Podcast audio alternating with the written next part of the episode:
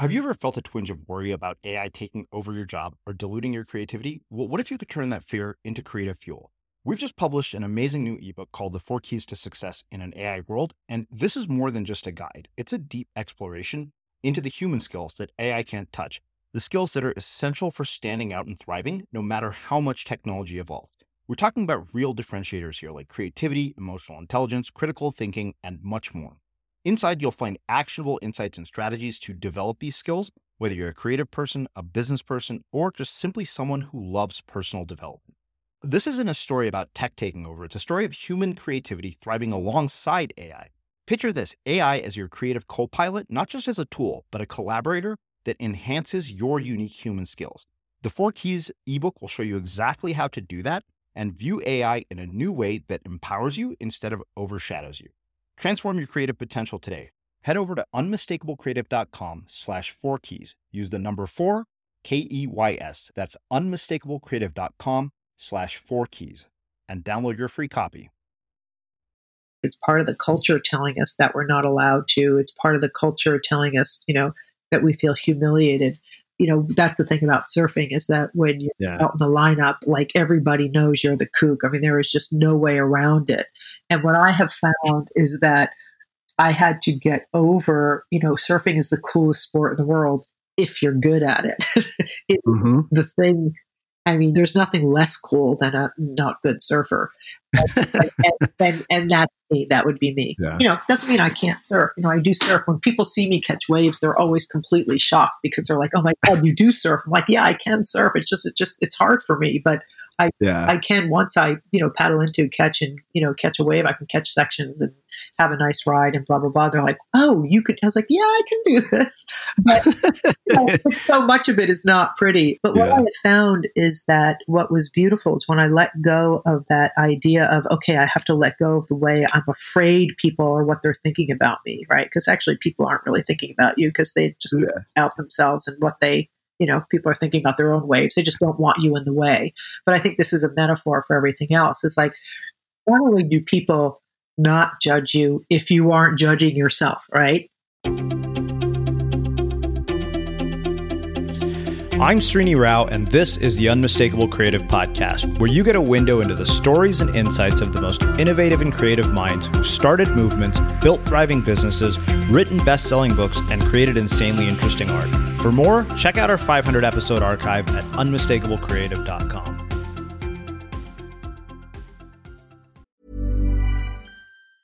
Ever catch yourself eating the same flavorless dinner three days in a row? Dreaming of something better? Well, HelloFresh is your guilt free dream come true, baby. It's me, Keke Palmer. Let's wake up those taste buds with hot, juicy pecan crusted chicken or garlic butter shrimp scampi. Mm. Hello Fresh. Stop dreaming of all the delicious possibilities and dig in at HelloFresh.com. Let's get this dinner party started. Many of us have those stubborn pounds that seem impossible to lose, no matter how good we eat or how hard we work out. My solution is PlushCare. PlushCare is a leading telehealth provider with doctors who are there for you day and night to partner with you in your weight loss journey. They can prescribe FDA-approved weight loss medications like Wegovy and Zepbound for those who qualify. Plus, they accept most insurance plans. To get started, visit plushcare.com slash weight loss. That's plushcare.com slash weight loss. Hiring for your small business? If you're not looking for professionals on LinkedIn, you're looking in the wrong place. That's like looking for your car keys in a fish tank.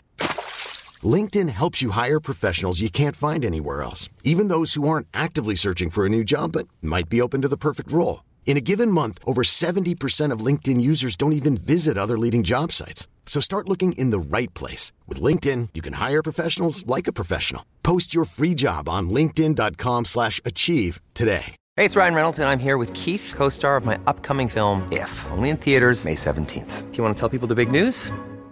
All right, I'll do it. Sign up now and you'll get unlimited for $15 a month in six months of Paramount Plus Essential Plan on us. Mintmobile.com slash switch. Upfront payment of $45 equivalent to $15 per month. Unlimited over 40 gigabytes per month. Face lower speeds. Videos at 480p. Active Mint customers by 531.24 get six months of Paramount Plus Essential Plan. Auto renews after six months. Offer ends May 31st, 2024. Separate Paramount Plus registration required. Terms and conditions apply if rated PG. Hi, I'm Daniel, founder of Pretty Litter. Did you know cats tend to hide symptoms of sickness and pain? I learned this the hard way after losing my cat, Gingy. So I created Pretty Litter, a health monitoring litter that helps detect early signs of illness by changing colors, saving you money and potentially your cat's life. Pretty Litter is veterinarian developed, and it's the easiest way to keep tabs on your fur baby's health right at home. Go to prettylitter.com and use code ACAST for 20% off your first order and a free cat toy. Terms and conditions apply. See site for details.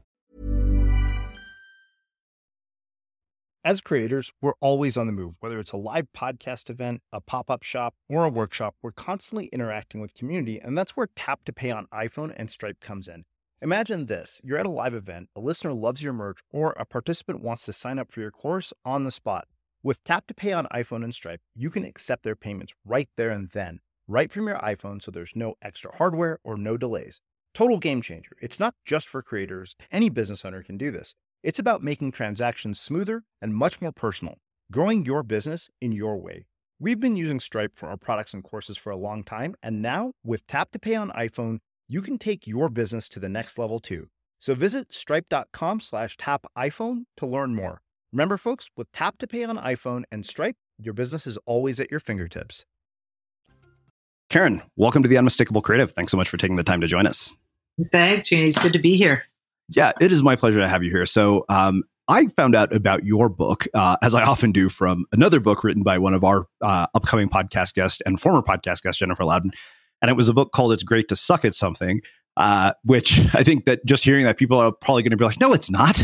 Uh, but the funny thing about it was, uh, you know, I think Jen had some quote in there, and I ordered it specifically because of that quote. And I was pleasantly surprised to find that the entire basis for the book was surfing as the metaphor. And uh, oh, having done, you didn't know that before you got it. I didn't. I had no idea. Wow, that's so. Fantastic. Right when I opened it, I thought to myself, "Oh my god!" I was like, "We have to talk. Like, there's no way I'm I'm not going to email you and uh, wanting wanting to talk to you about this." But before we get into the concepts of the book, I want to ask you what I think is a really relevant and fitting place to start, and that is, uh, what is one of the most important things that one or both of your parents taught you uh, about values or about sucking in particular that have influenced and shaped who you've become and what you've ended up doing with your life? Oh, wow. That's an amazing first question to ask. Um, did they teach me anything in this way? You know, I think I would say that my dad, my father, with whom I'm very, very close, um, when I was, he was an athlete and he was a very good athlete. And I was basically a good athlete as well, kind of naturally. But there were certain things that um, I couldn't do very easily, and um, it was funny. I, you know, one of I couldn't throw a ball. I could never throw a ball. He used to just think it was the most hilarious thing that I was so strong and capable. But it's like throwing a ball, just like it eluded me. And um, when I wanted to be um, in high school, I was the unlikely um, um, um, athlete of being both a cheerleader and a shot putter, and uh, and it, it, it was a it was an odd combination. And the shot putting weirdly came, even though I couldn't throw a ball, I could put you know the shot. I was actually very quite good at. I was really good at it. Um, but cheerleading just didn't come natural to me, and and I sort of love the yin yang of of those two kind of you know those those two disciplines. Mm-hmm. And I you know people had grown up doing cheerleading, and I hadn't and so I would go in the front, I would just go into the front of the house and he would help me jump. He was very strong. So I would try to do these jumps and I just couldn't figure it out. I literally just had to do it on my own. I would just jump and jump and jump. And he always, he was just there helping me through it. He didn't discourage me. He didn't say, you can't do this. When it came to the physical stuff, he was actually very um, supportive and just you know you push through you push through you train you train you know you learn how to do it.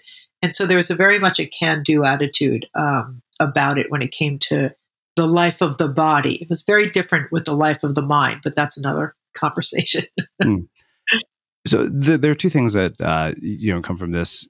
One, this is something I, I, wondered, and just because you mentioned you were really close to your dad, uh, you know, I, I realize uh, looking at the relationship that I have with my dad and my sister has with my dad, I, I think they're two fundamentally different relationships. And for a long time, I used to kind of envy that and think, oh, um, I'm not going to have that. Maybe it's I'm not as as interesting or cool. Like the ongoing joke is that you know my dad, my sister calls like you know his you know you just hear the change in his tone of voice like when she walks in a room.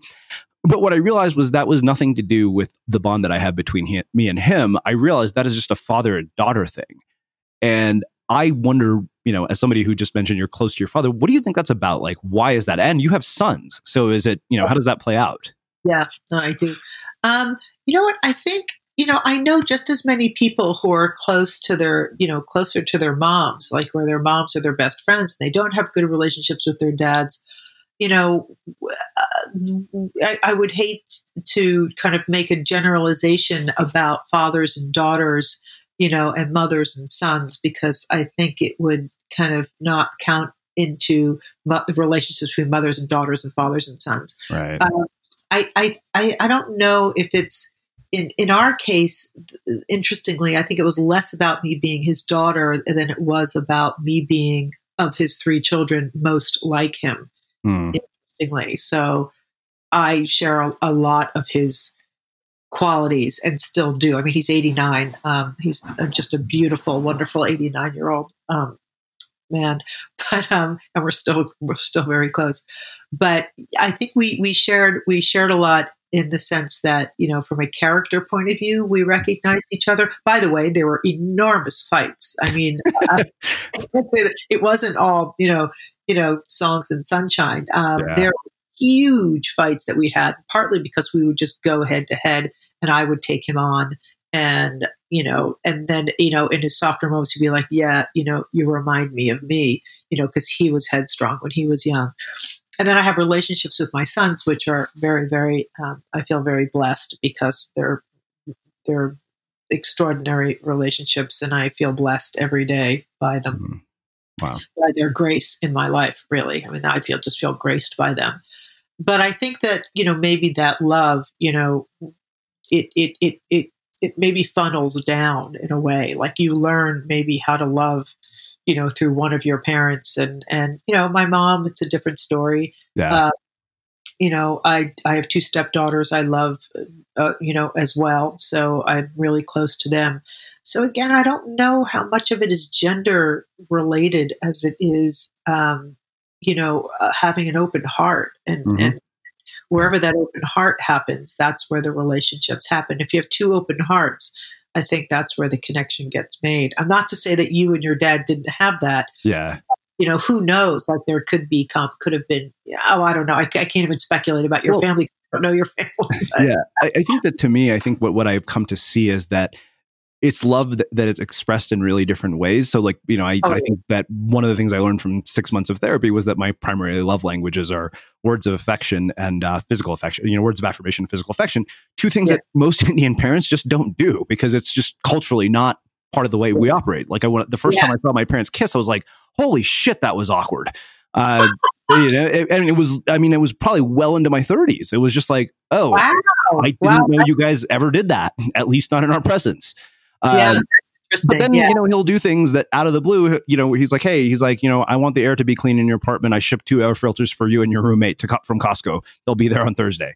And so what we started is love. Yeah, absolutely. Like just you know, or here's I sent three pairs of pajamas to you. It's like, what am I going to do with three pairs of pajamas and why? He's like, oh, they were on sale at Costco. And that to me, I realized was okay. This is you know an expression of love. It just may not be expressed in the way that uh, I want it to be, which was one of my most profound realizations about the relationship I have with him. Uh, so I think that what I wonder about um, sort of how you arrive at this whole idea of it's great to suck at something in the career that you've had uh, is what advice did your family give you career wise? Like what led you down this trajectory? Because I think that particularly for for somebody like me, this was very much unplanned. I mean, you are a publisher, you're a writer, you know, you you've been in this world for a long time, and one of the things that we all know is that we're signing up for a life in which nothing is guaranteed. Yeah, yeah. Well, I don't know that anything anywhere is guaranteed. Yeah. It doesn't have a. It it might have a less of a safety net in some ways. Um, yeah. Well, I, I, it's the opposite. I didn't get encouragement. Um, I got discouragement. My father was actually um, very pessimistic about my prospects in publishing. I had been, um, I had followed in his footsteps, and my first job out of college was at, um, I mean, this is crazy, but it was at Price Waterhouse, and I was a tax consultant for foreign nationals working in the United States. I mean, you can't make this up. And um, I happen to be, I have a pretty good facility with numbers and and uh, they don't scare me at all. And I wound up being very good at it. I hated it. I just hated it. And, but, you know, it was, you know, he was very proud. And, you know, I think his first job might have even been at Price Waterhouse when he was, you know, a young man. And so I, when I decided to quit um, and pursue, well, first I was going to grad school, then I dropped out of grad school, then I got into publishing. So my path was zigzag to say, you know, at best. So I didn't get encouragement. I, I got the opposite. But, you know, I also love, I love nothing better than a no. Um, I've been like that since I've been a kid. It's like, if you just tell me no, I just kind of double down on the yes. And that's part of why probably I could persist in, you know, um, you know, surfing when it was so hard for me. Yeah. Uh, but so when he said, no, it's not for people like you. And I thought, well, what does that, what does that mean? Um, and so I, I, I, I said, well, I'll, you know, I'll show you, you know, and I got into it. And many years later, many years later, like 20 years later, we're sitting in my backyard, you know, at this house where I'm sitting now New Jersey. He lives in New Jersey as well. Um, and uh, he said, You know, I never understood that there was a path to success in the world that you're in. And I said, yeah. Well, yeah, it's relative success, Dad, but, you know, it's something I love doing and I've devoted my life to it. So that is the measure of success. And I've been able to support my family doing it as well. So mm-hmm. it, we live nicely, absolutely nicely. Um, and I've, you know, stuck with it for the past 30 something years. Yeah. So, yeah, so I didn't, I, you know, it, it wasn't forged. It wasn't a path forged. I didn't go to the, you know, when I got into publishing, you know, I didn't go to the right schools. I don't have the right education. I'm a public New Jersey uh-huh. public school educated Italian American who went to a Ohio State and had an unfocused um, college career and was kind of lost. The only thing that persisted from when I was very young, and I don't know where this comes from. This is just divinely gifted, I think, from some other place. Is that I love literature. Mm. I just I love books. I love literature. I love them when I was young. I grew up in a household with no books. Uh, my family didn't read. They were they you know my mother only graduated high school. My father went to night school. I mean, we were not um, a, was not a super educated family, extended or immediate, and um, I found my way to books because they spoke to me, and I loved them. And then once I discovered a library that I could just get on my bike and go to the library, it was like it was like a playland for me. I, and and where does that come from? I I don't even know. I always knew that the world was really big out there. And you know, if you live in a tiny, you know, little tiny town with a relatively clustered, you know, cloistered and clustered group of, you know, Italian Americans, you know, family and extended family, and I was like, oh, but there's this world out there, and the way for me to access it, because I couldn't, we didn't access it in the way we lived, but I could access it through books. Mm. And I felt that very young. And I would get, I mean, books still to this day. I mean, they get me. That's all I, I mean, I read. My friends always say, if you're not, you know, if you're not working or editing or publishing or yeah. reading or writing, you're reading. Uh-huh. You know, I mean? like like that's what I do, and then I surf and I cook. I mean, my life is pretty well. It's like I surf. well, I mean, priority. I will if if I could surf, I would surf first before I do anything. Yeah. Except as you know, it's hard to do, right? Because right. got to be swell. There's got to be, you know, everything's got to be working. If yeah. it's working, I just go, yeah, I'm going to go surf. And well, and you know, I have a job in New York City, so that doesn't right. Work out. But you know, I I travel to do it, and I I make time for it, and I love to cook, and that's my way of of centering and relaxing. Yeah. And then otherwise, I'm reading, writing, publishing, editing. That's all I do. It's like I live in books, and I still get as excited to open up a new book as I did when I was 11 years old. Wow. So that I think that just comes. Uh, you, you, kind of wonder where it comes from. There was no influence mm-hmm. really except that once I found them, I thought, oh, these are. I mean, I still love to hold them. I remember Dr. Seuss books when I was a little kid were like, I, I still look at Dr. Seuss books with so much love in my heart because when I was there, I think they're the first books I registered reading and holding and loving. And I was probably five, six years yeah. old. Wow it's you know it's it's funny to listen to you express this. It's almost like you might have been my other mother in another life, just because I feel like you and I are so similar in so many ways. Um, you know, like I, I, jokingly always say I'm the redheaded stepchild of Penguin Portfolio. Like these are all people who are like Seth Godin, you know, um, Simon Sinek, and then here's the guy who got fired from every job and you know got a 2.97 GPA at Berkeley. It's like this was just a giant fluke or a mistake. Yeah. Uh, but I think this love of books is really fascinating to me because I, I relate so much. I remember when we got The Great Gatsby, and then right after that, I picked up This Side of Paradise. And I remember I would walk into a bookstore uh, on the Santa Monica Promenade that's obviously no longer there. And they would have these floor to ceiling bookshelves. And I thought to myself, like, I, I don't know how or why, but I can spend hours in here. Yeah. And the funny thing is that now, literally, when I land in a city, the first thing I do is go and look for a bookstore that I haven't been to. And I remember the day I got paid for my previous book, my friend's like, What are you doing? I was like, Well, I'm going to go to the bookstore and buy your book, buy some books. Like, wait, wait a minute. What? He's like, You just got paid for writing your book and you're going to spend it all on books? It's like, Yeah, that yeah. seems like the most logical thing to do. Yeah. Yeah, no, we are over. Rock, Rocco was uh, just laughing because he came back from, he was at Amherst college and then his final his senior year and he had to he had to leave but we were we were in the apartment and i said he said this is ridiculous every single surface and we live in manhattan so we don't have that much space and it's like every surface is piled with books and i was yeah. like I don't even know what to do with it. I just want, I said, it makes me just want to move. Uh-huh. Like, what to do with them because the last time we moved, we moved into the apartment, but it was almost, it was 18 years ago. We sold, sold, got rid of, you know, we culled our books. We really, because we, we don't have a library, we don't have space. Yeah. So we cull, and I kept just the most important books, figuring I can just buy the books that I need to read later on. And I called, we called like between my husband and I called like 3,000 books. And wow. I said, and now we probably have, I don't know how many thousands we have in the house. And it's got the boys, you know, their room because they grew up reading books. So it's all their books. It's my, my books that I've accumulated 18 years and, and Joel's books. It's just so crazy. And I just think, I can't even imagine living a life without them. Like mm-hmm. they're they're, they're like they're so intimate you know what i mean like that's the thing about books right like you read when you read well the great gatsby just is mind-blowing because it's actually i think it's a perfect perfectly executed book. Mm. Um, but yeah, yeah, they're like they're like they're like friends. They're it, they're they're intimates, you know, and you yeah. can go to them. And oh, anyway, yeah, I do. I, yeah, yeah. So what, what this makes me wonder is that you know, and I've asked this question in some form or another to thousands, hundreds of people at this point. Like, why do some people never find that? Like, whatever this thing is, maybe it's not. What what is their version? You know, sometimes people don't. They lose their version of this at some point in their life why is that and how do they get it back? Do you know what I, I, I don't I, you know I I think a couple of things about this and I, and I again I think you know some people just say I don't like to read. Here's what I think. I think I think people have um,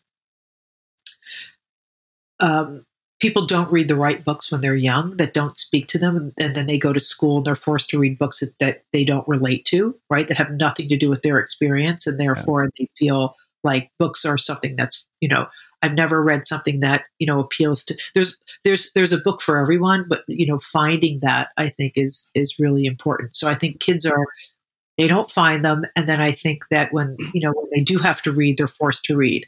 I do think that reading I, I used to do with my with my kids when I was you know making them like they needed to go to bed or they weren't listening to me or something. I said, you know what, no books tonight. Mm. That's their punishment was no books. So I'd say, you know, we're not reading tonight. We're not reading. You can't read tonight. They'd be like, no, no. And I'm like, no, you can't read. You guys are not listening to me. You're not. You know what parents often do? Get to your room and read. Yeah. Go to, go, like, okay, it becomes a punishment. You know what I mean? Mm-hmm. It's like, you know, to a young brain, if you're using books as punishment, then all of a sudden it becomes this thing that you were, again, forced to do that you were doing when you weren't behaving. So I think those two things. And I think third thing is that I believe that a lot of kids have challenges and reading like a lot of people who don't like reading actually have challenges from a, a, kind of either a disability like a kind of dyslexia or you know, an attention problem or a deciphering problem. I do think that there are a lot of, you know, uh, and I don't, I'm not a doctor, so I can't say this with certainty, just that I know a lot of my my in my immediate family if i look at the readers the ones who aren't readers are people who struggled because their their struggle with reading wasn't acknowledged and worked around when they were younger so they grew up to think it's hard you know it's hard work uh, when in fact they were able to overcome it you know they might have a workaround with reading or they might you know I think audiobooks, you know, the advent of audiobooks has been, you know, really, re- the popularity of them recently has been really great for people who struggle with reading because it yeah. is reading. Listening to a book is reading. You know, it's they're all different ways of reading. So, we know a lot of you have been listening to us for years, and it means the world to us. What we do here at The Unmistakable Creative wouldn't be possible without the support of our listeners. If the podcast has been valuable to you, one of the best ways you can support us is to subscribe to Unmistakable Creative Prime, which gives you access to transcripts, all of our courses, monthly coaching calls, live chats with our guests, and an incredible community of creatives. And it costs less than you spend on a cup of coffee every month. For the school teachers and people in our education system, Prime is completely free to help you with this transition to teaching online. We've packed it with a ton of value and actionable content, and we hope you'll check it out. Just go to unmistakablecreative.com slash prime to learn more. Again, that's unmistakablecreative.com slash prime. So, you know, I wonder, uh, you know, we specifically talked about the love for reading, but I think that to me, one of the other things that's really interesting about your life and your career is that you just have this love for this thing that you do. And I think somewhere along the way, as adults, we kind of lose the hope that maybe that just doesn't exist in our life. Like we're not going to have this career that is so rewarding and fulfilling. I mean, for somebody who has this love for books, it's kind of like you basically get to, you know, bathe in clouds all day because of your job. Uh, and, I mean, I, you know what I mean. I'm, I'm being, you know, for for the sake of example. Look, we both know that there's a very ugly side to all of this as well, um, having been in the industry. But I think that you know one thing that I find is is that we sort of lose this uh, sort of childhood dream and adulthood uh, idea, and I wonder, do you think people can get it back at later in life? I mean, because I, I think that I'm one of those rare examples of okay, I found this calling of wanting to write. You know, at you know, like I was 37 when I published my first book. Um, and yeah. up until then, it was just like, oh, I'm just a giant fuck up who's 40 years behind my life plan. Yeah, that thing, that thing that people do, which is to judge like where they're at and, you know, compared to other people. So remember where you're at is where you are, but the only the only time that you know you attach a value to it is when you compare it to somebody else's life who's either making more money or further in their career or who found their thing.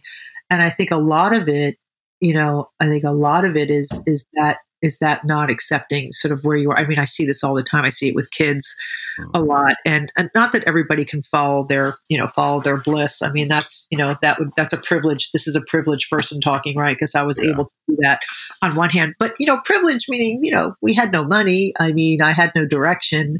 And i had to stumble into a lot of things before i fell into books. And i didn't get into you know, I always loved literature, but it felt, um, it actually felt um, out of reach for me because I felt like a, you know, working class, you know, girl from New Jersey doesn't have the right to enter the kind of world of letters and books and literature, which is bullshit, of course. I mean, that's ridiculous. But, but you know, it was, it felt defeat to me, and it felt um, out of my reach. And I had a job where I was doing really, really well, and I literally quit took a half cut in pay to become an editorial assistant at Random House, and I can go through the the machinations of how I stumbled into that. But um, I mean, I took a chance where I was, you know, financially in a really good place as a young professional, and said, "I'm just not happy." And it's like, "Well, what do you love?" You know, I was asking, "What do I love?" It's like, "I just love to read." And then I was like, "Well," I'll, you know, somebody said, "Why not work in publishing?" I said, "They don't hire people like me in publishing."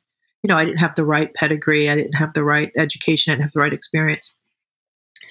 Um, and you know what? I was just dogged about it, and it took me a while, but I finally, like, you know, landed a job. And uh, when I, but at that point, I was 28 years old. I mean, I'd been out and about a little bit, so I didn't even find it. When I landed in, was at Random House, um, and I landed there, and I thought, oh, I'm home. I'm home. Mm. But you know what? There, I, I left it you know, I also walked out four and a half years later because I thought you don't make any money in publishing and you work basically you know, 60 hour weeks on a good week. Why am I doing this? And so I thought, this is ridiculous. This, and you get disillusioned just like everybody else. And I think, oh, I thought it was just about reading and it's not, it's about this and that. So I had to leave and, you know, for three years and come back to it. you know, the, the, the road was not like all love and sunshine. Even when I found it, I struggled with it because, yeah.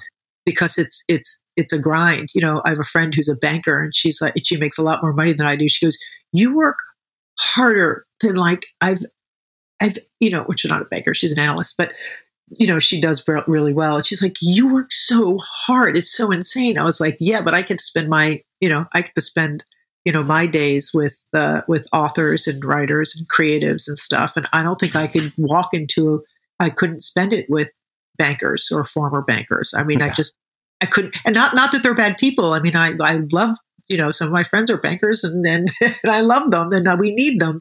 But that's just not where I want to spend my day because I wanted mm-hmm. to be able to have conversations that I wanted to have.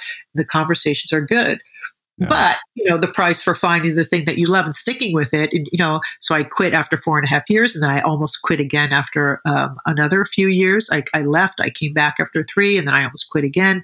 And because I said to somebody, I was like, I can't keep doing this. I'm not making, I'm barely able to support myself. And somebody said, somebody gave me advice and just said, just stick, just stick with it. Like you yeah. gotta stick. And that is gonna, you're gonna be okay. You're never gonna get rich, but you're gonna do fine if you just, and I was like, okay, okay. But it took me like 15 years to make a, a living yeah. where I could actually support my family, mm. you know, without being terrified. Yeah. So well, you know, I, am that means I'm, I'm actually on track. I'm about ten years in. So there you, there you go. I mean, it's yeah. So following the thing that you love, you know, the the problem is is that you know it's often not the thing that's going to make you the most money, give you the most prestige, or people don't. You know, I mean, people in the book world, yeah. You know, we all we all love it, but you know, outside of the book world, people don't really know what we do. Um, yeah, I always think people always think that just books fall from the sky. They don't realize that somebody sits in a room quietly, you know, laboring over this for years. And and that's and that's the beginning of it, right? The laboring over for years, which we've both done, and then there's the process of publishing, which is like another year or yeah, two. That's a whole beast in and of yeah, itself. For, for, yeah, for any book to land in any bookstore, which actually is not happening right now, but that's another story. But yeah. for them to land in any bookstore always seems like a miracle to me. Mm. Um, and that's okay. I mean, people don't need to see the underside of it because that's true of any you know endeavor. Yeah, um, I think that to me that makes a, a, perfect segue into getting into your book. Uh, you know, it's great to suck at something. Like I said, I think to me, you know, right when we started this, like I opened it up and I was like, "Holy shit! Wait a minute, this is a book about surfing." Uh, and I, I think you know, obviously, I highlighted and underlined tons of this, but one of the things you said is that quitting before we start is the tragedy. The other side of frustration and discouragement is tenacity and hope. Let's live in the doing. The process itself is where we should find satisfaction.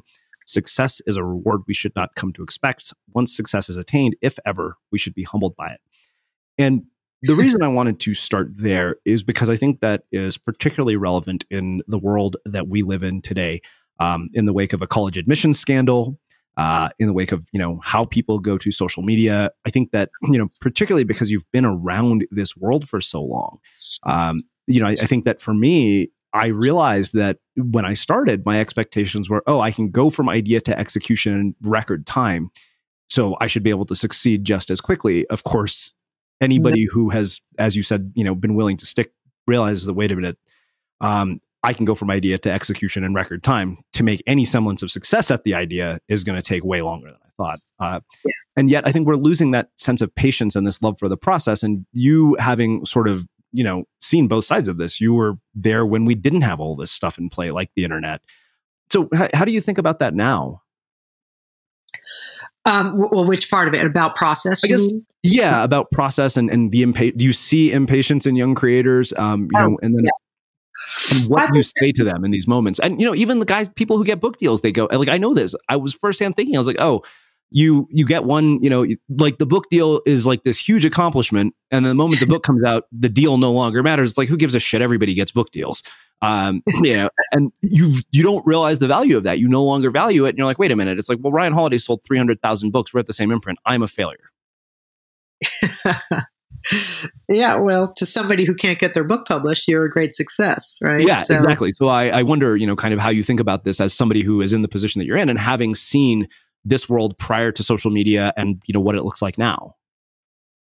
Yeah i mean i think it looks like now? You know that's the other thing. I, I i always i feel like people are people are people and i know that we change and technology change you know the industrial revolution changed us and the techno you know the technological you know revolution changed us and, and all of that. So, you know, our attention spans are getting shorter and there are studies to this effect and all of that.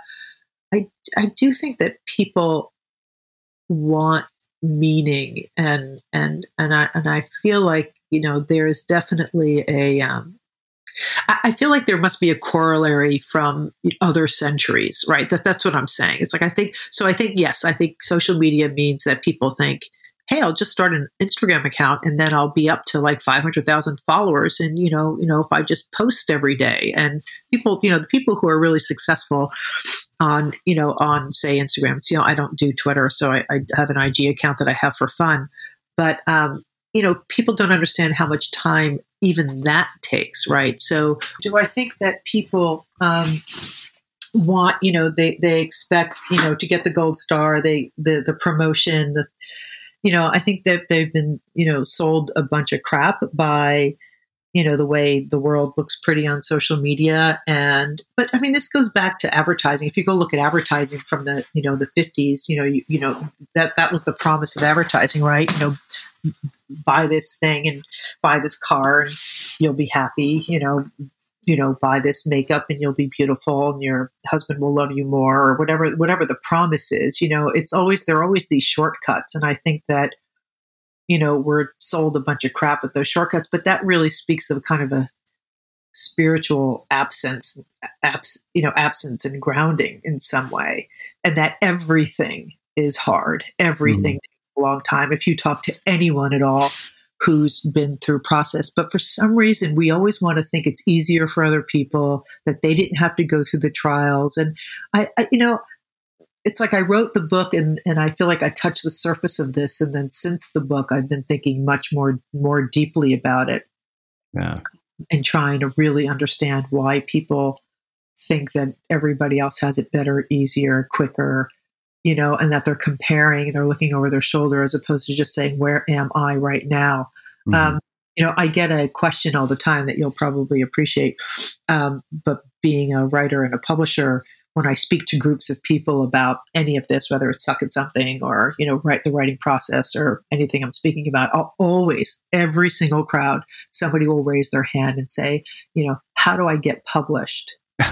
and I'll say, wrong question ask me another question. And they kind of look at me puzzled. And I'll say, ask me another question. How, getting published, it just doesn't, is not the point. It's really about, you know, how do I, you know, you know, develop my writing skills or my storytelling skills and, and, you know, do you have advice about, you know, what your process is? You know, it's only process. I said, because, and you know this, right? You know, you write, the fun part is writing the book and publishing is great. I mean, we all, I do it every day for my authors and I published a couple books myself, but that is not, that is not the most rewarding part. The rewarding part is the process of doing the writing, which takes years usually. Mm-hmm. Um, of thinking and, and executing. Yeah. And then it's also connecting with another reader, right? So a reader reads you and then you make that connection because you that's what a book is, right? It reaches out to people you wouldn't I would never have this conversation with you if yeah. you didn't hear about my book and say, "Oh, we have a lot in common." Then all of a sudden we get to make a connection. That to me is what it's about. Yeah. The getting published part is like that's the um, signal, the kind of external signal that you are validated, that uh-huh. you are worthy, and it it will never make you that will never make you happy, right? That just yeah. it it just doesn't happen that way. The process can can be fulfilling, and the connection I think is really really truly important. And yes, you might have to get published to, to make that connection, but there are other ways to make connections as well. Yeah. Well, I mean, it's funny. My self-published books, so uh, like the one I had, you know, that kind of put me on the map, outsold both of my traditionally published books. So that was, you, you know, one component of it. But I think that you made a really interesting point about sort of the process. You know, it, it's funny. People would ask me, "Like, how does it feel to be done?" And I said, to be honest, now I'm depressed. This thing yeah. that has been my like huge source of meaning for yeah. um, you know, two years now is gone. Like I, you know, yeah. it's it's disorienting to not have this thing that you're working on. Um, but I think that you know this actually makes a perfect segue to sort of you know uh, how you, you know, basically give us an invitation to suck. And this was something that struck me because I think both of us as surfers know this. You know, it doesn't matter how bad a first time was. A key component to sucking at something is acceptance that first times are overrated. This is even, uh, this is true even for what comes naturally. Now, I don't know anybody who went to a first surf lesson and was like, "Holy shit, that was amazing!" I, like I always tell my friends, I was like, "Learning to surf sucks. Surfing is amazing." Um, yeah. And so, but the thing is, I wonder you know why we don't embrace this more you know what role does our education system play in people you know not being okay with sucking because so many people they might have a bad first experience with something and say oh yeah like I mean, I could tell you uh, from my first surfing experience, I was the most unlikely person to become a surfer between being, you know, Indian and not genetically predisposed for anything athletic. And, you know, the fact that I just was a total kook, like it, none of my friends thought when we were living in Brazil that I would be the one that you know ended up surfing for the next ten years. Oh, and yeah. and I wonder, you know, why is it that people lose that sort of um, drive? Like what you know, they, they suck at something once, and then yeah. that seems to get even worse as adults to the point where they won't even try something new. Yeah, no, I think that's true. I mean, that's one of the conversations I've had more than any others um, with adults is that, oh, you know, you know, I haven't tried something new in a really long time. And people, you know, were addicted to goal setting, reward getting, you know, validation. We become addicted to that stuff, really. And when we try something and we find we're not good at it, we, you know, the it just it just it it kind of turns up the volume on the critic in our head, right? And you know, it says that you are no good, that you suck. That it's interesting. The whole great, the you know, being great to suck at something is really meant to be an act of of self love. when at first it seems like, why would I say that I suck at something? So it's counterintuitive in that way. My point is, is that as soon as you try something and you fail at it, but say you had fun. I mean, you know, I always think of musical instruments are one of those things that are incredibly satisfying when you get it right, but it takes mm. a long to learn. And you know being afraid of you know you know carrying the shame around not being innately talented we seem to we seem to falsely believe in a kind of innate talent as opposed to the hard work that actually is necessary. Like very few of us are you know preternaturally sort of predisposed to be a genius at one thing. Mm-hmm. uh, sometimes those things frankly the things that come easily you know, you know, I don't find actually the most pleasure in that. I find more pleasure in the things that are actually quite difficult, and then you find the tenacity and the resilience to sort of overcome the obstacles, and then you get it done. You think, "Wow, I just got through that." But I do think that we're we're you know I think there's a lot you know the whole book in a way is about that about our our resistance to sucking at something. But I think it's part of the culture telling us that we're not allowed to. It's part of the culture telling us you know that we feel humiliated um, you know, that's the thing about surfing is that yeah. when you're out in the lineup, like everybody knows you're the kook. I mean, there is just no way around it. And what I have found is that I had to get over, you know, surfing is the coolest sport in the world if you're good at it. Mm-hmm. the thing, I mean, you can't be less cool than, there's nothing less cool than a not good surfer. and, and, and, and that's me. That would be me. Um, you know, doesn't mean I can't surf. You know, I do surf. When people see me catch waves, they're always completely shocked because they're like, "Oh my god, you do surf!" I'm like, "Yeah, I can surf. It's just, it just, it's hard for me, but yeah. I, I can once I, you know, paddle into catch and you know catch a wave. I can catch sections and have a nice ride and blah blah blah. They're like, "Oh, you could." I was like, "Yeah, I can do this." but, you know, so much of it is not pretty. Um, yeah. But what I found is that what was beautiful is when I let go of that idea of, okay, I have to let go of the way I'm afraid people or what they're thinking about me, right? Because actually, people aren't really thinking about you because they yeah. just out themselves and what they you know people are thinking about their own waves they just don't want you in the way but i think this is a metaphor for everything else it's like not only do people not judge you if you aren't judging yourself, right? Yeah. Judging yourself is really where it all starts. So if you let go of that, right, and you say, I'm just not going to judge myself in this, I'm just going to do it because I'm out on the board and I'm out in the lineup and I'm really happy and I'm going to be safe and I'm going to be respectful and do all the right things I need to do in the lineup, but I am going to try. What happens is that everyone around you, and this happens more times than it doesn't. Every once in a while, somebody's a jerk, but that person, that's that person's problem. Yeah. Most people are so incredibly generous, and what they want to do is they want to help you.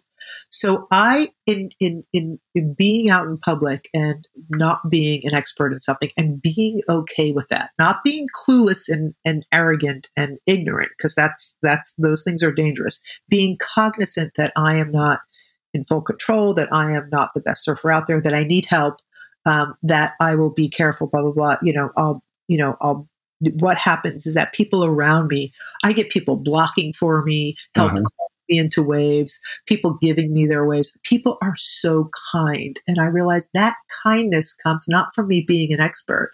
The kindness comes from me saying, I'm scared, or that wave might be too big for me, or should I, you know, I, am afraid I don't have priority, you know, should I go? But I think this applies anywhere. If you're like in the potting studio and you're throwing pottery, which is really hard to do, or making, you know, you know, people who are in that world, like you know, if you go in there and like you're embarrassed because you're like, oh, I can't do this. This is too hard. I look like an idiot, you know. And then what happens is you don't even open up the opportunity to connect with someone else who can say, hey, let me help you. Do you know how mm. good it, it how good it feels to have someone who's you know better than you at something, who's more knowledgeable, who says, let me help you? To me, it's one of the great gifts that goes in both directions. Mm. You allow people to help you, and you also are able to receive this kindness that this person gets to bestow right on on you and it's just this beautiful loop that if we aren't afraid to suck at something if, if we become afraid to suck at something and we're afraid to try anything new or be a newbie or be less than good at it who's going to ever step in and kind of help you and i've learned that so much beauty comes out of that mm. um, connection this was a kind of knock on effect that I didn't expect. And I kind of came to later. And I realized that the surfing community has been so kind to me, even though I started late and I struggle. And it's been, and, it's an incredibly judgmental and difficult community, right? Like, right. you know, it's a tough, it's a tough place. And by the way, I wouldn't get into a crowded lineup in Malibu, yeah. being person who's goofy and can't go right and then screw up everybody's life. Like I, I would, I would like, right? Like it would be a problem. But you know, that said, if I had a friend to paddle out with at Malibu and said, you know, can you help me? Can you block for me? Can you help me call me into the wave and help me go backside? You know, blah, blah, blah. I would do it, but I would do it in a respectful way. But the point is, is that it's like knowing your place, but also the communities even the surfing community is actually incredibly generous and kind. And I, that's been a, a great thing. And the other thing is that, you know, and this is, this is really where this leads is that when you allow yourself to try something, see, I think there, there are things that people always say, oh, I'd love to dance, but I wouldn't dance. I'm not a good dancer. Or oh, I love to sing, or I love to play the guitar or the trumpet or the violin, but I'm not any good at it. And I'm like, yeah. so what? You're not making your living doing it. Like, so go do it. I've had so many people start new things. My sister's doing watercolors. A good friend of mine is dancing for the first time. Like people are doing things they wouldn't normally do, and then they find the joy in it. And of course, guess what? You get better as uh-huh. you do. Yeah.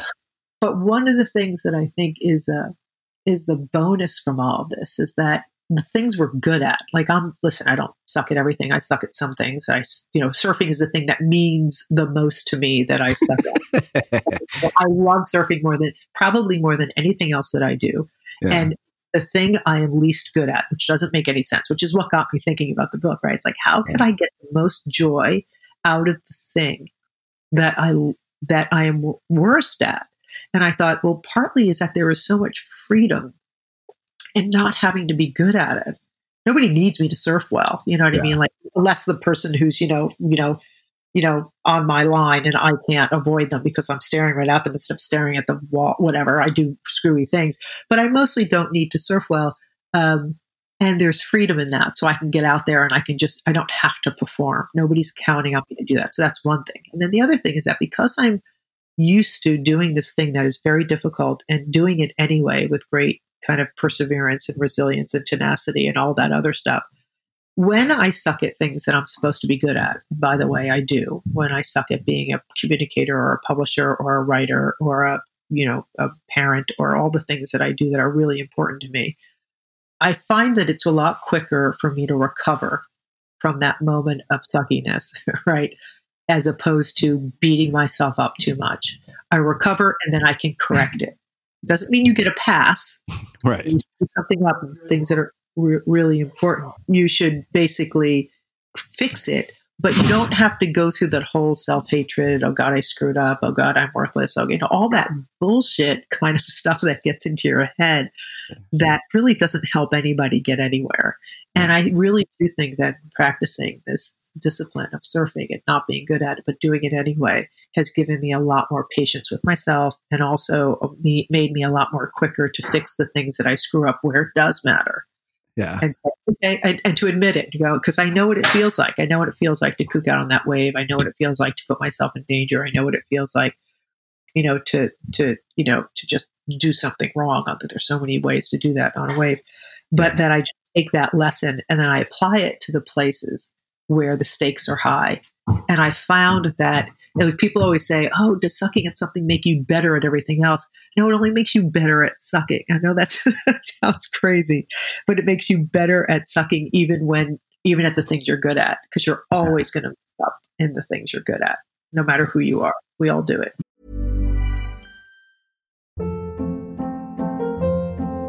Hold up. What was that? Boring. No flavor. That was as bad as those leftovers you ate all week. Keke Palmer here, and it's time to say hello to something fresh and guilt-free. Hello Fresh. Jazz up dinner with pecan-crusted chicken or garlic butter shrimp scampi. Now that's music to my mouth. Hello Fresh. Let's get this dinner party started. Discover all the delicious possibilities at hellofresh.com. Cool fact a crocodile can't stick out its tongue. Also, you can get health insurance for a month or just under a year in some states. United Healthcare short term insurance plans, underwritten by Golden Rule Insurance Company, offer flexible, budget friendly coverage for you. Learn more at uh1.com. Hey, it's Ryan Reynolds, and I'm here with Keith, co star of my upcoming film, If, only in theaters, May 17th. Do you want to tell people the big news? All right, I'll do it. Sign up now and you'll get unlimited for $15 a month in six months of Paramount Plus Essential Plan on us. Mintmobile.com slash switch. Upfront payment of $45 equivalent to $15 per month. Unlimited over 40 gigabytes per month. Face lower speeds. Videos at 480p. Active Mint customers by 531.24 get six months of Paramount Plus Essential Plan. Auto renews after six months. Offer ends May 31st, 2024. Separate Paramount Plus registration required. Terms and conditions apply if rated PG. There's never been a faster or easier way to start your weight loss journey than with PlushCare PlushCare accepts most insurance plans and gives you online access to board-certified physicians who can prescribe FDA-approved weight loss medications like Wegovy and Zepbound for those who qualify. Take charge of your health and speak with a board-certified physician about a weight loss plan that's right for you. Get started today at plushcare.com slash weight loss. That's plushcare.com slash weight loss. plushcare.com slash weight loss. Quality sleep is essential. That's why the Sleep Number smart bed is designed for your ever-evolving sleep needs. Need a bed that's firmer or softer on either side? Helps you sleep at a comfortable temperature? Sleep Number smart beds let you individualize your comfort so you sleep better together. JD Power ranks Sleep Number number 1 in customer satisfaction with mattresses purchased in-store. And now, save 50% on the Sleep Number limited edition smart bed for a limited time. For JD Power 2023 award information, visit jdpower.com/awards. Only at a Sleep Number store or sleepnumber.com. As creators, we're always on the move. Whether it's a live podcast event, a pop-up shop, or a workshop, we're constantly interacting with community, and that's where Tap to Pay on iPhone and Stripe comes in. Imagine this: you're at a live event, a listener loves your merch, or a participant wants to sign up for your course on the spot. With Tap to Pay on iPhone and Stripe, you can accept their payments right there and then, right from your iPhone, so there's no extra hardware or no delays. Total game changer. It's not just for creators, any business owner can do this. It's about making transactions smoother and much more personal, growing your business in your way. We've been using Stripe for our products and courses for a long time, and now with Tap to Pay on iPhone, you can take your business to the next level too. So visit stripe.com slash tap iPhone to learn more. Remember, folks, with Tap to Pay on iPhone and Stripe, your business is always at your fingertips. Yeah, I mean, I think that you know when I it, it's funny people ask about the writing process. Like, oh, 90 percent of everything I read is absolute shit. Like nobody. Oh, yeah. You always are like, why would anybody pay me to write books? That was a terrible idea. But it's it's funny you even mentioned surfing because I think that you know I have had days after 10 years when I paddle out, I don't catch a single wave. I'm like, how could I be this bad at something I've done for so long? Uh, but I think that one of the other things you said, and this makes a really perfect segue to talk specifically about education, because I think you and I were talking about educators uh, before we hit record. We have a lot of parents listening to this. You know, you say if we create a habit of wanting only a certain outcome, we can get stuck on focusing on the result. It's a totally different mindset from learning. There are rewards associated with improvement, but learning is a process of gathering, not of sowing. Learning opens us up to the world. Now, the funny thing is, our education system is ironically, despite the fact that its function is to basically, you know, create learning, it's incredibly outcome focused. You get rewarded for good grades by acceptance to a prestigious college. If you do well at that college, you get your job at Google or Goldman Sachs. Right.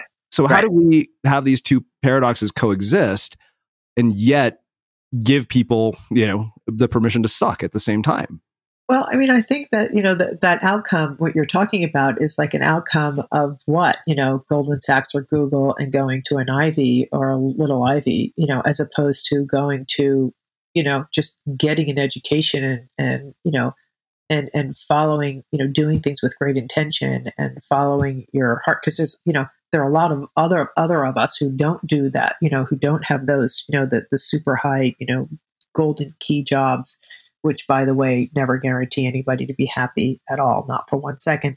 Um, but i think that idea that the our education system is set up and i don't have i'm not an educator so i don't even have an answer for this. I do know that the whole testing system and the standardized tests and stuff do not respect and do not make the most out of the ways in which kids can be so smart and you know um, creative and brilliant. Like I know a lot of kids who struggle in school, and these kids are just as smart as any other kid. It's just that they don't test well or they don't, you know, academically they're not performing, but there's not an outlet for them to be more creative or to thinking not linearly or not in that kind of standardized way. So it doesn't, it doesn't, it doesn't reflect the great spectrum of, you know, of humans, you know, and their their ways in which they are, you know, can tap into their creative, you know, aspects and their talent, or you know, and any of those things. And I I don't know what the answer is to you know with funding cut from schools where you cut theater and dance and art and music and all those things. I think that is just a great failure of the American education, where those are the first things to get cut. Where you know, part of me would go like, forget all the other stuff, forget the you know let's let's just teach them how to think and to be creative and to give them exposure to all this stuff to see where they where they will thrive Yeah. so I, you know, I think it, it's just it, it breaks my heart you know the way that schools you know do, and not all schools but there is a great failure in the american public school education where you know kids don't you have to fit down a line and then okay so if you're not going to fit into that conventional pattern you then need a support system at home that's going to help you work around that, right? And figure out, you know, and not pathologize it. And and, I- don't, I don't, you know, you you got to, it's got to be working somewhere. So if you don't get it in the schools, then you need to have it at home. And then I think you know a lot of parents struggle with that. I also, frankly, think a lot of parents get really competitive and you know with other parents and other kids, and you know, and push their kids to, you know, you know, succeed conventionally, um, you know, for their own messed up reasons. You know, everybody does that, but I think that that's really a disservice to kids. doesn't help them learn at all. So, you know, we have to watch. We have to we have to put a check on our own, you know, ambitions for our children and make sure that they're not about our egos and what you know what we think is right, as opposed to just listening to what your kid needs how your kid wants to learn and succeed. And for us not to put pressure even if we don't put pressure on the grades the culture's doing it. But if the culture's doing it and the and the parents are doing it um, i don't think it guarantees any kind of happiness fulfillment or even success frankly. I guess you can call me the opposite of a tiger mom in a way. Um, which is probably why I wanted to talk to you because you know that's that's you know as somebody who grew up in an Indian family, you know we were very much in like you know there was failure was not encouraged, and and you know that actually I think takes me to something else you said. You said that every time you see someone fail willingly in public, that person is loud and clearly and simultaneously telling you uh, you may just be missing it. I'm more than enough to account for this failure and other failures and anything else. My worth doesn't depend on it. Yes. You can say that too anytime you want. And that probably was my favorite quote from the entire book. Oh, uh, it's so good. Great. No, and the reason that one, you know, s- struck me in particular is because we don't celebrate public failure. It's not like yeah. you're putting the people who blew startups up on the cover of magazines. You're putting right. billionaires and, you know, founders of unicorns on the covers of magazines. And yeah, yet the willingness to do what you said is what put them there. But I was going to say that they, but they had those failures before that. They, yeah. they definitely, if we don't, people don't pause to think about that. Like you don't, that does not happen without the failures that preceded. I don't care who it is. Yeah. So I guess then, you know, how do we change the narrative, you know, to, to actually pay attention to the part that we're missing? Well, I mean, as opposed one, to what we just see. Yeah, no, I mean, one of the things is to do that very thing, which is why I wrote the book in a way, is just to have people say out loud and to celebrate and share, you know, what they suck at. And so my great, you know, my great desire was to create a community of people who celebrated and shared these things. And and in fact, you know, that's what a lot of the conversations, the conversations that I have with people because of this book, you know, when, once you open it up, you can, it's it's amazing. I've done it in groups and I've done it individually. And when people start talking about the things that they suck at, there is so much laughter and there's so much joy, and you could see the relief. And you go, that's one of the steps is to, you know, to celebrate that as well. And I think that you know, this celebrating only the, the, the, the successes is just, I don't know. And maybe there's something innate in me. It's like, I always like when I go in for a review with my, you know, with my, you know, I, you know, I have a boss and I go in for a review and he'll start telling me what I do well. And I'm like, you know what? I, I know what I do well. I don't really want to hear that. Just tell me what you think that I'm not doing. Like, help, you know, tell me what I was, what I'm sucking at. I can take it but I also that's helpful to me. You know, I know I know what I'm doing well. You know, I don't need to I don't need to I don't need to see that. Not to say that you don't celebrate. Right. Things. I'm not a big, you know, hey, I did my job. You know, I, I, need a gold star. No, I did my job. That's what I'm supposed to be doing. Like there's uh-huh. a responsibility there. But you know, the way in which if I am, you know, if something I'm doing, either something I could be doing better, that's what I want to hear about. Yeah. And I feel like that partly comes from this discipline of really being okay sucking at something and not feeling entitled. Again, it's that thing, what I think, whatever you read in the beginning, where I say, you know, when we do succeed, it should be, you know, in, in, it should be humbling, yeah. you know, and, and, and it's just, you know, we've lost a lot of humility. Um, and, and, and, frankly, I think that, you know, in the, the loss of humility is a, is on the other side of that is a fear of humiliation, right? Uh, Which comes from the same word. So that's what's interesting. It's almost the same word, but they're very different. Humility is very powerful, and humiliation is one of the most terrifying experiences, feelings that humans can have, right? It terrifies us. So I think it comes from that place of the fear of being humiliated. But in that, we overcompensate by being fearful and then not trying new things and not, you know, not allowing ourselves to experience things. And um, so, where does humility fit in any of that? You know, there's no room for it. And I, I, I think that if this discipline of of being okay with failing, and I'm not, it's not a call for failure though. That's the other thing. Yeah. It's not a call for failure at all. Like you know, striving for excellence. I mean, I strive for excellence every time I surf. I mean, I want to surf. I want to surf well. I want to surf better. Yeah. Not that I want to suck at it. I mean, I had a day last in January when I paddled out. I paddled out and I didn't catch one wave. And I came out of the water after two hours and I turned to my son and I just said, I fucking hate surfing. I just hate surfing. I've had those days. Yeah, and I just thought, and I was like, I why do I do this? You know, and I had I had to go through the whole. It was very funny though, and I had to even ex- be able to let myself express that. Like I had to let myself go there and yeah. hate it and express that hate for it in a way so that I could just get to the next day where I would paddle out again and you know and I had a better session the next day. But um, you know you, you have to be you know honest about that. And also you know it's it's it's my when I do catch waves and I ride them you know I feel like it's a great privilege in a way. And I, I'm very I feel very humbled by it. I do. Even though I'm the one catching them and riding them I still feel very humbled by the whole act.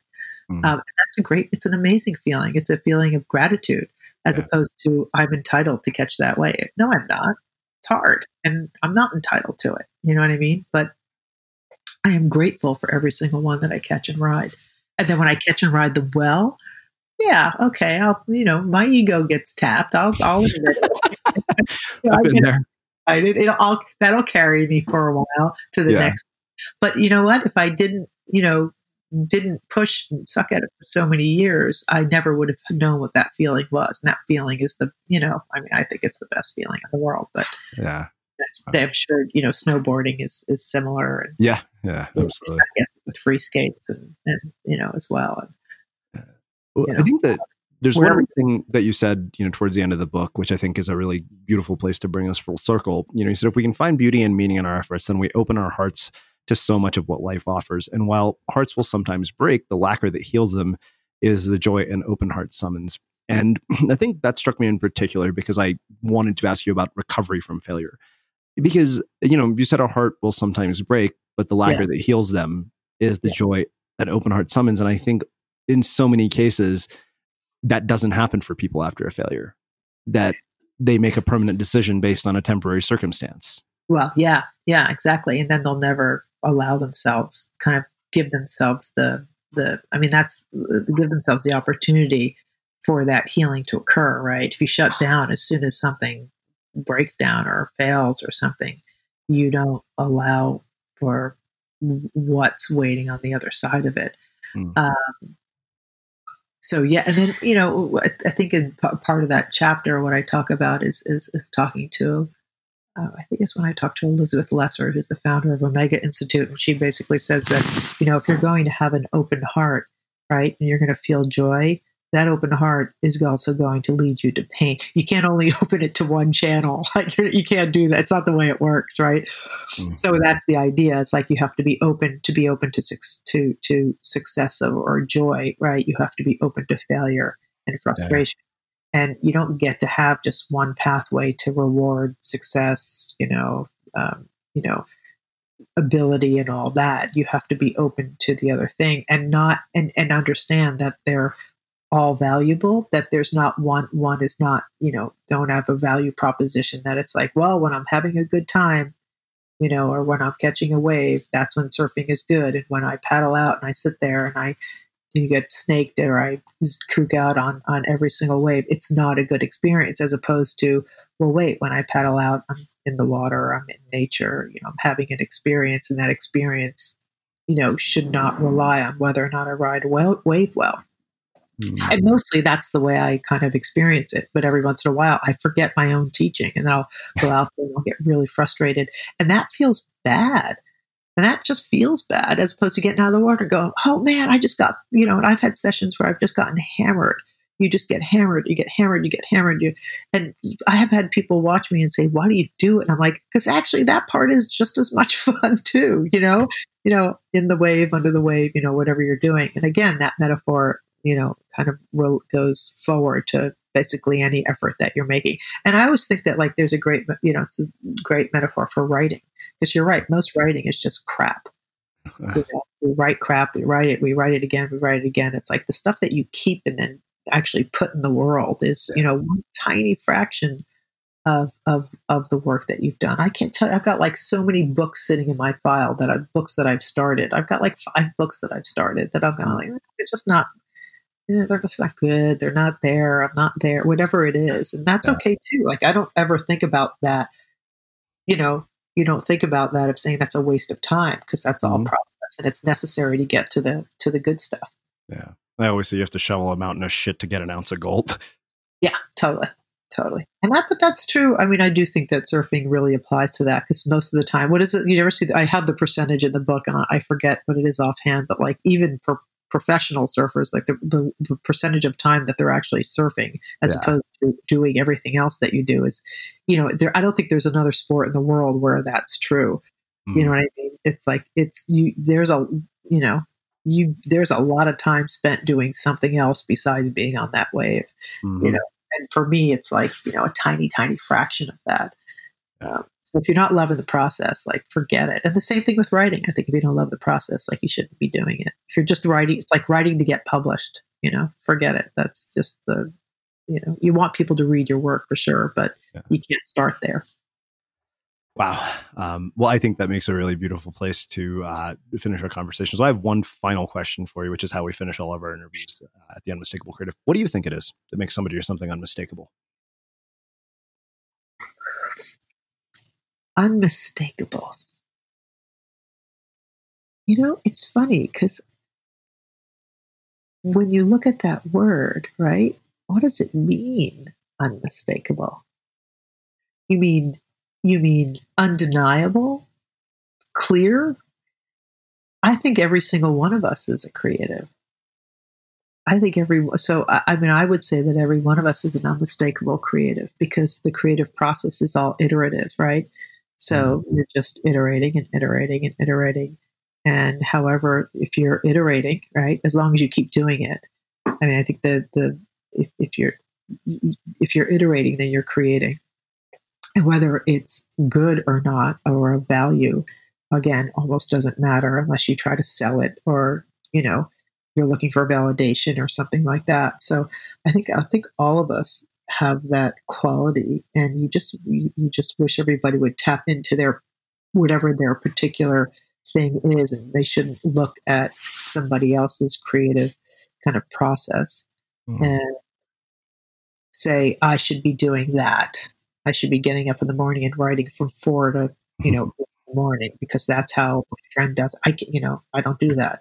You know, you're just going I'm, you know, or I should surf like this other person, or I should draw better lines, or you know, on a on a on a wave, or you know. So I think that everyone, in a way, is, and I'm, like I think the unmistakable part of that is that you to create, you can't, you know, making mistakes is what it iterating is right mm. that's what it is and then every once in a while we stumble into something it's like i you know i'll stumble into catching and you know and you know maneuvering on that wave really well and i go wow but most of it is just a try and another try and another try and then you try and you fall off or you pop up and then you you know wipe out or you know somebody's in your way and i think that's all part of the creative process though I don't know if I'm answering that yeah, correctly. No, that's, there's no correct answer. To no, this correct. No, no, exactly. No, I, that was, and that was, that was a slip and, and, a, and probably an important one if I was going to psychoanalyze it, but. Incredible. Um, well, I can't thank you enough for taking the time to join us and share your story and your uh, insights and wisdom with our listeners. Where can people find out more about you, your work, and everything else that you're up to? Uh, the best place to go is my, I have two websites, but the krinaldi.com is probably where you find most stuff and you can, it'll lead you to the Suck at Something um, website as well. But krinaldi, it's where my, uh, all my essays are and it's just updated with all my information. So yeah, that's, that's, that's probably the best place. And then on um, Instagram, I am Rinaldi Wave. Um, and or suck at something. So I have two Instagram accounts, but the one that I, I populate more is Rinaldi Wave. Cool. Awesome. And for everybody listening, we will wrap the show with that. Hey, did you know that every Sunday our community manager, Melena, sends out 10 key takeaways from episodes just like this one? All you have to do to receive it is sign up for our newsletter. Just visit unmistakablecreative.com slash newsletter and you'll get them delivered right to your inbox. Again, that's unmistakablecreative.com slash newsletter.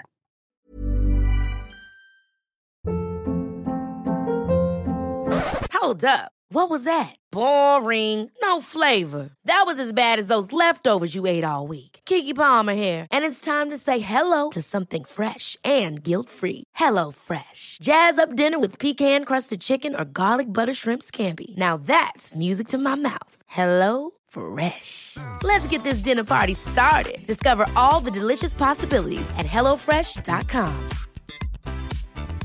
Hi, I'm Daniel, founder of Pretty Litter. Did you know cats tend to hide symptoms of sickness and pain? I learned this the hard way after losing my cat, Gingy. So I created Pretty Litter, a health monitoring litter that helps detect early signs of illness by changing colors, saving you money and potentially your cat's life. Pretty Litter is veterinarian developed, and it's the easiest way to keep tabs on your fur baby's health right at home. Go to prettylitter.com and use code ACAST for 20% off your first order and a free cat toy. Terms and conditions apply. See site for details.